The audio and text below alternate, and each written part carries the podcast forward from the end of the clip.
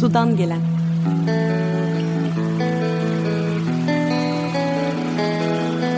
Suya doğanın, bilimin, sanatın, edebiyatın içinden bakmak.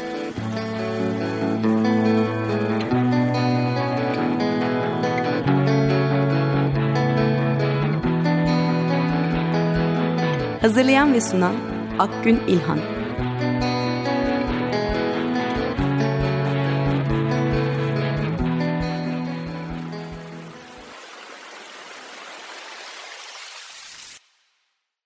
Merhaba, Sudan Gelen'e hoş geldiniz. Ben Akgün İlhan. Bugün 1928 yılında İstanbul'un Sarıyer ilçesinde kurulan Büyükdere Atatürk Fidanlığı'nı konuşacağız. Büyükdere Fidanlığı, Cumhuriyet'in tarımsal ve ekonomik kalkınma hamlesinin önemli simgelerinden biri. Ancak tüm bu önemine rağmen 1997 yılında fidanlığın faaliyetleri duruyor ve yıllar içinde büyük tahribata uğrayarak kullanılmaz hale geliyor. Derken 26 yıl sonra kapsamlı bir projeyle burası yeni bir yeşil alan olarak İstanbulluların kullanımına tekrar açılıyor. Bugün çocukluğunu ve gençliğini bu fidanlıkta geçirmiş sevgili konuğum Mimar Sadrettin Soylu fidanlığı kendi deyimiyle içeriden bir göz olarak anlatacak. Sevgili Sadri Sudan gelene ve Açık Radyo'ya hoş geldin diyeyim öncelikle. Hoş bulduk, teşekkür ediyorum. Ben teşekkür ederim. Ee, şimdi öncelikle fidanlığın tarihçesini senin ağzından bir dinlemek istiyorum ben. Büyükdere çayırından Büyükdere fidanlığına evrilen süreci bize biraz aktarır mısın? Neler yaşandı?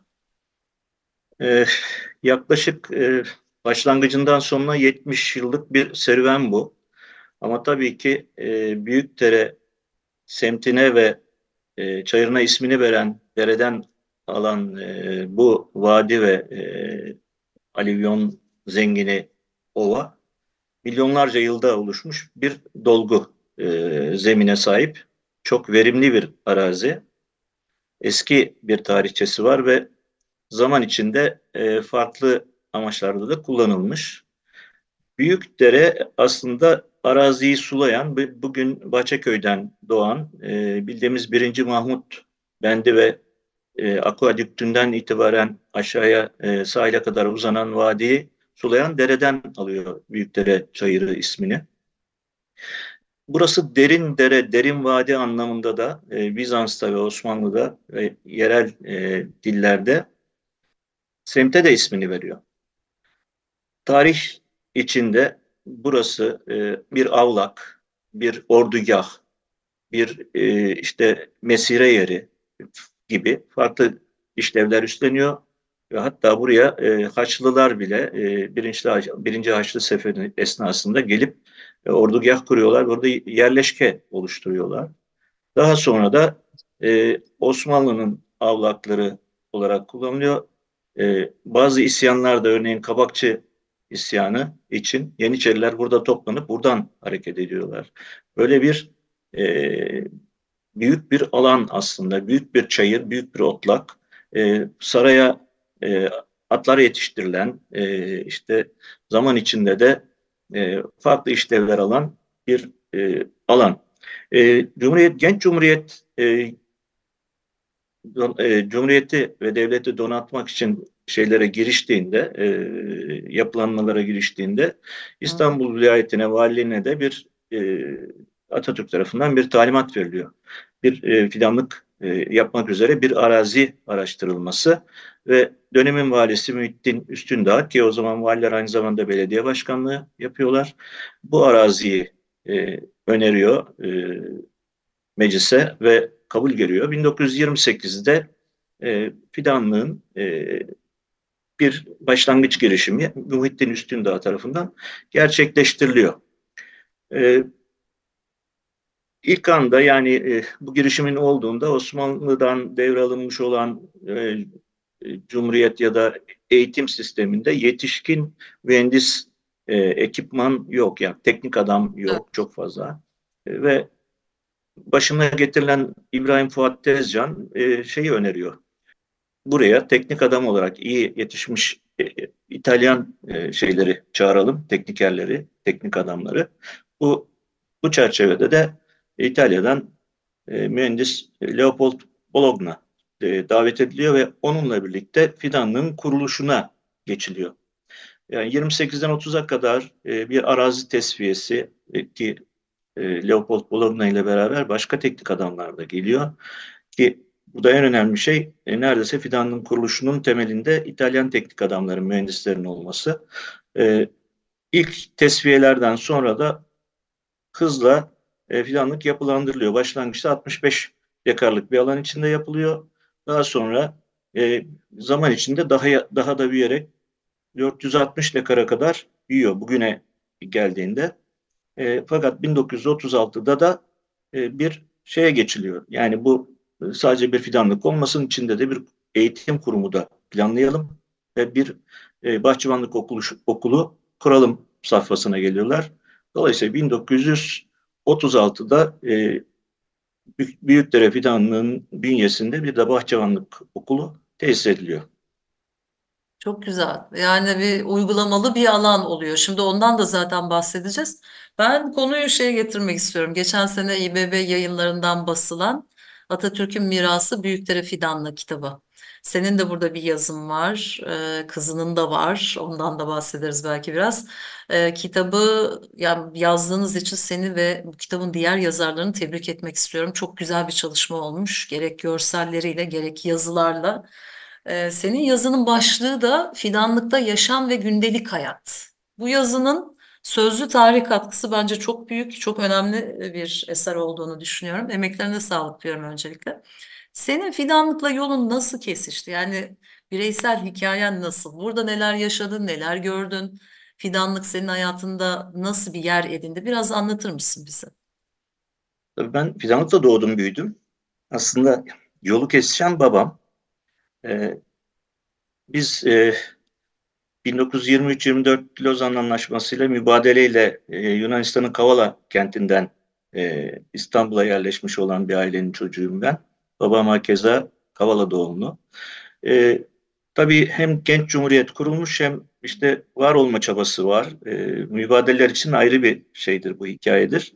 E, ona çok fazla girmek istemiyorum ama bu tutunma sürecinde e, bizim ailemizin geldiği, yerleştiği e, bugün Mahmut Bey olarak bilinen eski bir Rum köyü e, Kalfaköy'de e, fidanlığın kuruluş kurulduğuna ilişkin e, bir e, bilgi geliyor. Yani e, dedem de e, bu davet e, Nahiye Müdürü tarafından yapıldıktan sonra e, babamı e, okuması için e, zaten çiftçi bir aileden geliyoruz.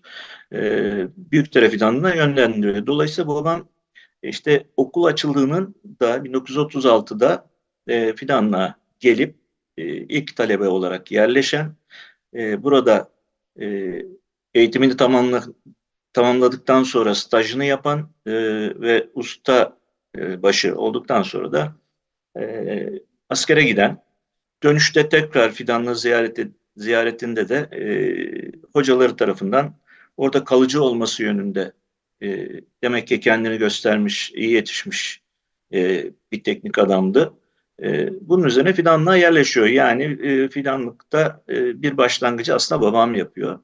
E, biz Fidanlık'ta doğduk, büyüdük üç kardeş olarak. Enteresan bir şekilde benim abim de babamın zoruyla ziraatçı olmuş e, bir adamdır. Aslında profesyonel bir futbolcuydu, milli bir futbolcuydu.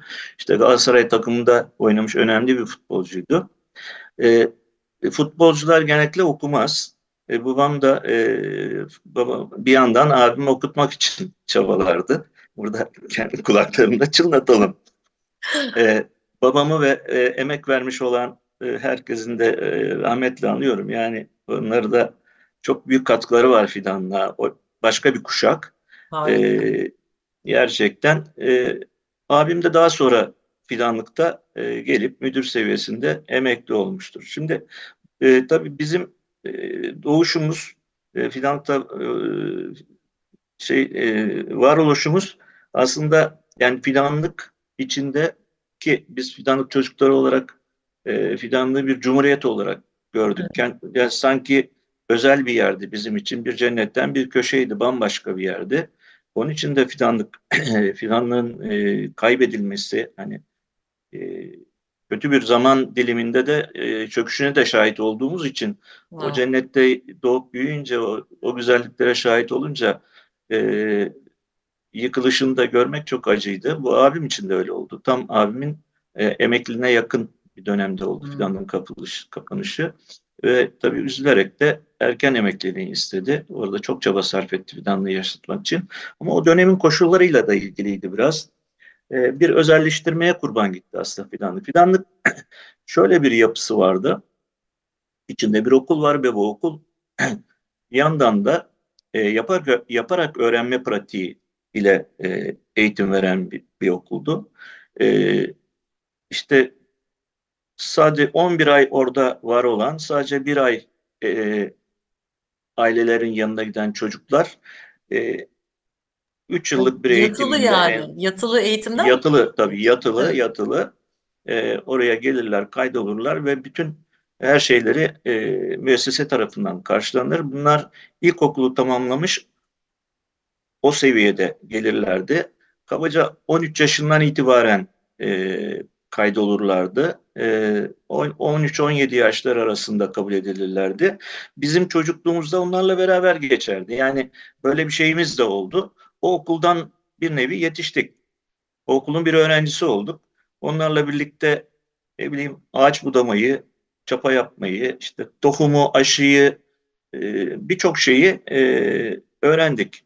Çünkü doğada veya bitkinin hayatında şöyle bir şey var.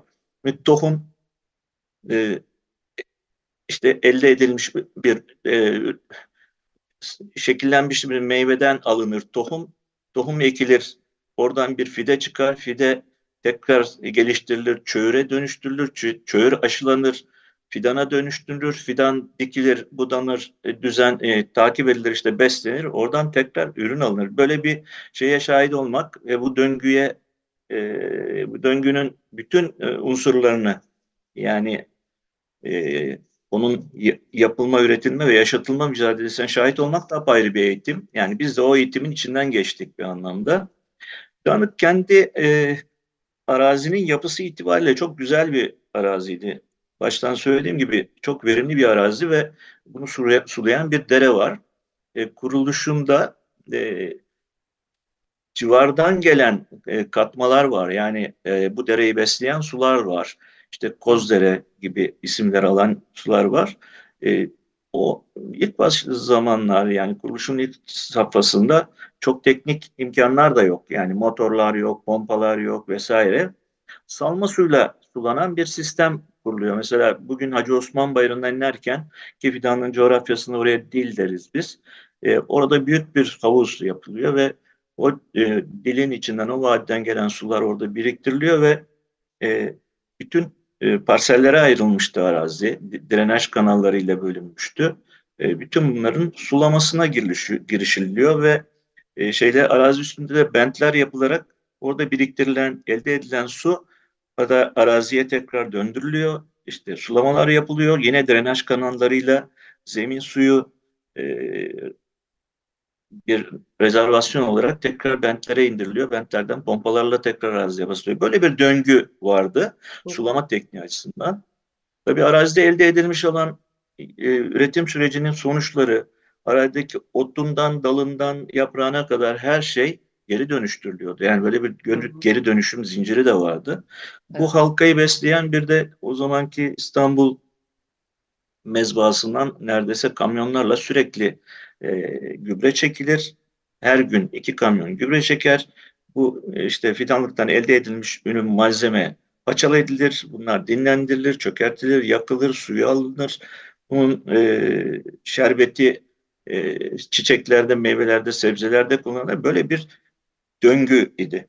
Ama aynı zamanda arazi üstünde birçok havuz, kuyu e, gibi imkanlar da oluşturulmuştu. Yani arazinin farklı yerlerinde kuyularla e, arazideki su imkanını destekleyen e, rezervasyonlar vardı. Tabii bütün başlangıçta bu çok bakir bir alandı ve etrafında hiç yapılaşma yoktu Fidanlı. Hı Fidanlı'nın sahil kısmında işte Kefeliköy ve Çayırbaşı var.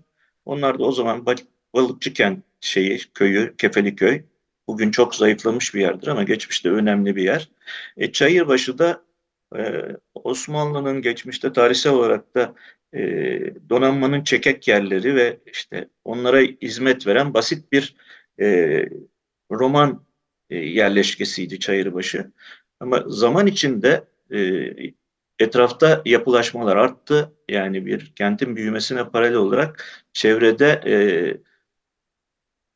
iskan oluştu kendiliğinden doğal bir şekilde e, ve bu yeni yapılan yerleşmelerin e, şeyleri atık suları özellikle fidanlığın ana besle, besleyici kaynağı olan dereyi kirletti, zemin kirlendi, oradaki kuyular kirlendi ve zaman içinde en büyük problem orada su oldu. Yani e, fidanlığın üretimini baltalayan, e, evet. ürününün e, vasfını zayıflatan ya da ayıplı hale getiren diyelim. Böyle bir sü sürecin sonunda fidanlık şeyini kaybetti.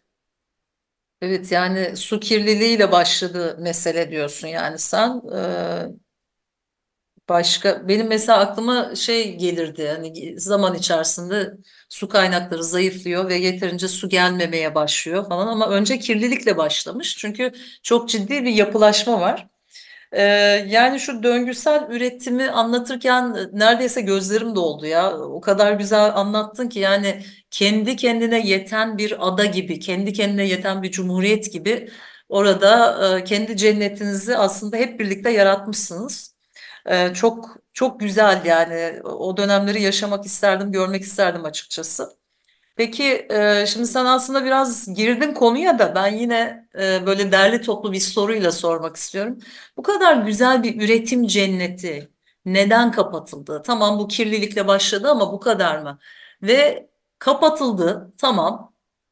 Neden yeniden faaliyete geçmesi çeyrek asrı buldu? Yani 26 seneyi falan bulmuş. E, bunu biraz anlatır mısın bize? Neler oldu o dönemde? Şimdi aslında kapanış süreci e, farklı bir şekilde yani 1997'de yani bir özelleştirme e, furyası vardı Özal'la başlayan evet, yani 80'li yıllar. anmak evet yani giderek e, bu 97'lerde e, fidanlık güncelinde e, fidanlığı e, o günkü raporlara baktığımızda e, fidanlığın zarar ettiği yani Hı. özel idareye bağlı bir fidanlık o zaman vilayetin fidanlığı zarar etti ve bu, bu döngünün karşılanamaz yani özel idare bütçelerinden desteklenmesinin doğru olmadığı yönünde e, bir anlayışla başlıyor süreç. Yani bu valilik demeyeyim ama yani bu zarar eden fidanlığı niye koruyoruz gibi bir anlayışla aslında yani destek olunan birçok şeye baktığımızda oradaki zararın da çok büyük olmadığını görürüz. O, o rakamlara girmek istemiyorum e, fidanlığın özelleştirilmesi gündeme getiriliyor. O günkü yönetim yani fidanlığı yöneten e, grup da müdür, muavin ve işte teknik ekip de bir takım önerilerde bulunuyor. Aslında şunu yaparsak, bunu yaparsak gibi. E, ben şunları görüyorum. Yani. Mesela istenilen hiçbir şey e, karşılanmamış. Yani işte traktör lazım, karşılanmamış. Hmm. E, teknik adam lazım, karşılanmamış. Şu olmuş, bu olmuş gibi. E, ya da e, fidanlıkta e, üretimin maliyetine karşın aynı özel idare rakamları ya da satış rakamlarında e, biz ticaret e, kar amacı gütmüyoruz niye bu fiyatlarla satalım diyor. Yani böyle bir çelişkinin de olmadı, olduğu bir döneme denk geliyor o. E, ve bir özelleştirme kararıyla e, geliyor vilayet. Yani bu artık daha fazla sürdüremeyiz şeklinde. E, 96'da bu karar alınıyor, 97'de uygulanıyor. Bir e, özel firmaya devrediliyor. E, tabii ki bir sözleşmeyle yapılıyor. Bu özel firma e, aynı zamanda okulda devam ettirmek üzere bir sözleşme yapıyor. Yani Orası bir eğitim e, yuvası aynı orada, zamanda. Anlayamadım. Orası aynı zamanda bir eğitim yuvası da yani evet. Tabii tabii bir okul var çünkü evet. orada. E, yani birçok şey var sadece okul yok. Belki ben demin sayarken yani orası hani kendine yatan bir e, düzeni var. Dedik ya o evet. çok önemli. Yani marangozhanesi var, demirhanesi var, garajı var. Yani bir askeri bir sistem var. Bizim askerlikte kademe dediğimiz. Yani her şey orada döndürülüyor, yapılıyor. Buna benzer bir şey yapı var orada. E tabii öğrenciler çok önemli. Çünkü esas yani hem yaparak öğreniyorlar ama o döngüye de katkıları var. Evet. Öğrenci birinci şeyde geliyor. Hem eğitim yapıyor hem katkı sunuyor. Yani sürece de katılıyor. evet. Üretim sürecine de katılıyor. Ee, karşılaşılan en büyük problemlerden biri 5 artı, 4 artı 4 sistemine yani 5 yıllık eğitim sisteminden 4 artı 4 sistemine geçilmesi yani özelleştirdikten özelleştirildikten sonra böyle bir şeyle karşılaşılıyor.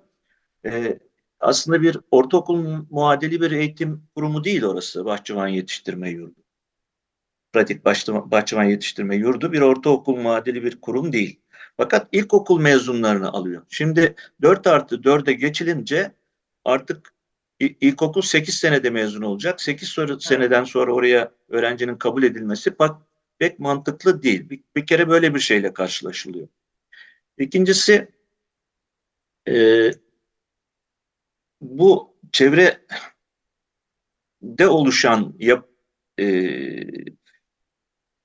yerleşme Hı. yani etraftaki yapılaşma. Şeye, evet. Yapılaşma yani e, kentsel dokunun orada büyük bir şey oluşturulması en büyük sorun tabii atıklarının tasfiyesi. Yani evet. bir de kibrit fabrikası var. Onun atıkları da o dönemde aynı dereye veriliyor. Yani onlar e, arıtılmıyor. Doğrudan doğruya dereye deşarj ediliyor.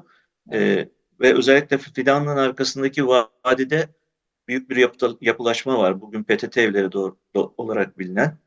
Orası giderek büyüyor. Yine dağ evleri dediğimiz sırtta büyük bir yerleşme var. Bütün bu atıklar e, büyük dereyi ya da Bakla de, deresini besliyor ve kirletiyor. Dolayısıyla zemin kirleniyor. Bunun e, şeye getirdiği e, araziye getirdiği sorun orada üret, üretilen fidanların e, hematop diye bir virüsle tanışması. Yani bir kök virüsüdür bu ve bir kanser gibi e, üretilen fidanların e, artık başka bir yere taşınmasının da önüne geçiyor. Yani e, Tarım İl Müdürlüğü diyor ki bu kök virüsü varsa ya da bu kanser varsa bunu başka yere nakledemezsiniz, başka yerde pazarlayamazsınız. Dolayısıyla bu ayıplı mala girer. E, bu iki şey yani bir okulun kapanması, iki e, hematot virüsü e, orayı devralan özel girişimciyi de geri çekilme evet. e, şeyle karşı karşıya bırakıyor. Bir özelleştirme oluyor ama özelleş, e, e üstüne alan firma bu sözleşmeden geri çekilme ihtiyacı duyuyor. Dolayısıyla e, 2001 yılında fidanlık tamamıyla kapanıyor. Çok kısa sürüyor yani özelleştirme süreci. Evet. Peki çok hızlıca çünkü son 3 dakikaya girdik. Ee, şeyi de merak ediyorum. Yani e, yeniden bir yeşil alan olarak yapılması süreci nasıl başlıyor? Onu da böyle bir dakika içinde anlatabilirsen çok sevinirim.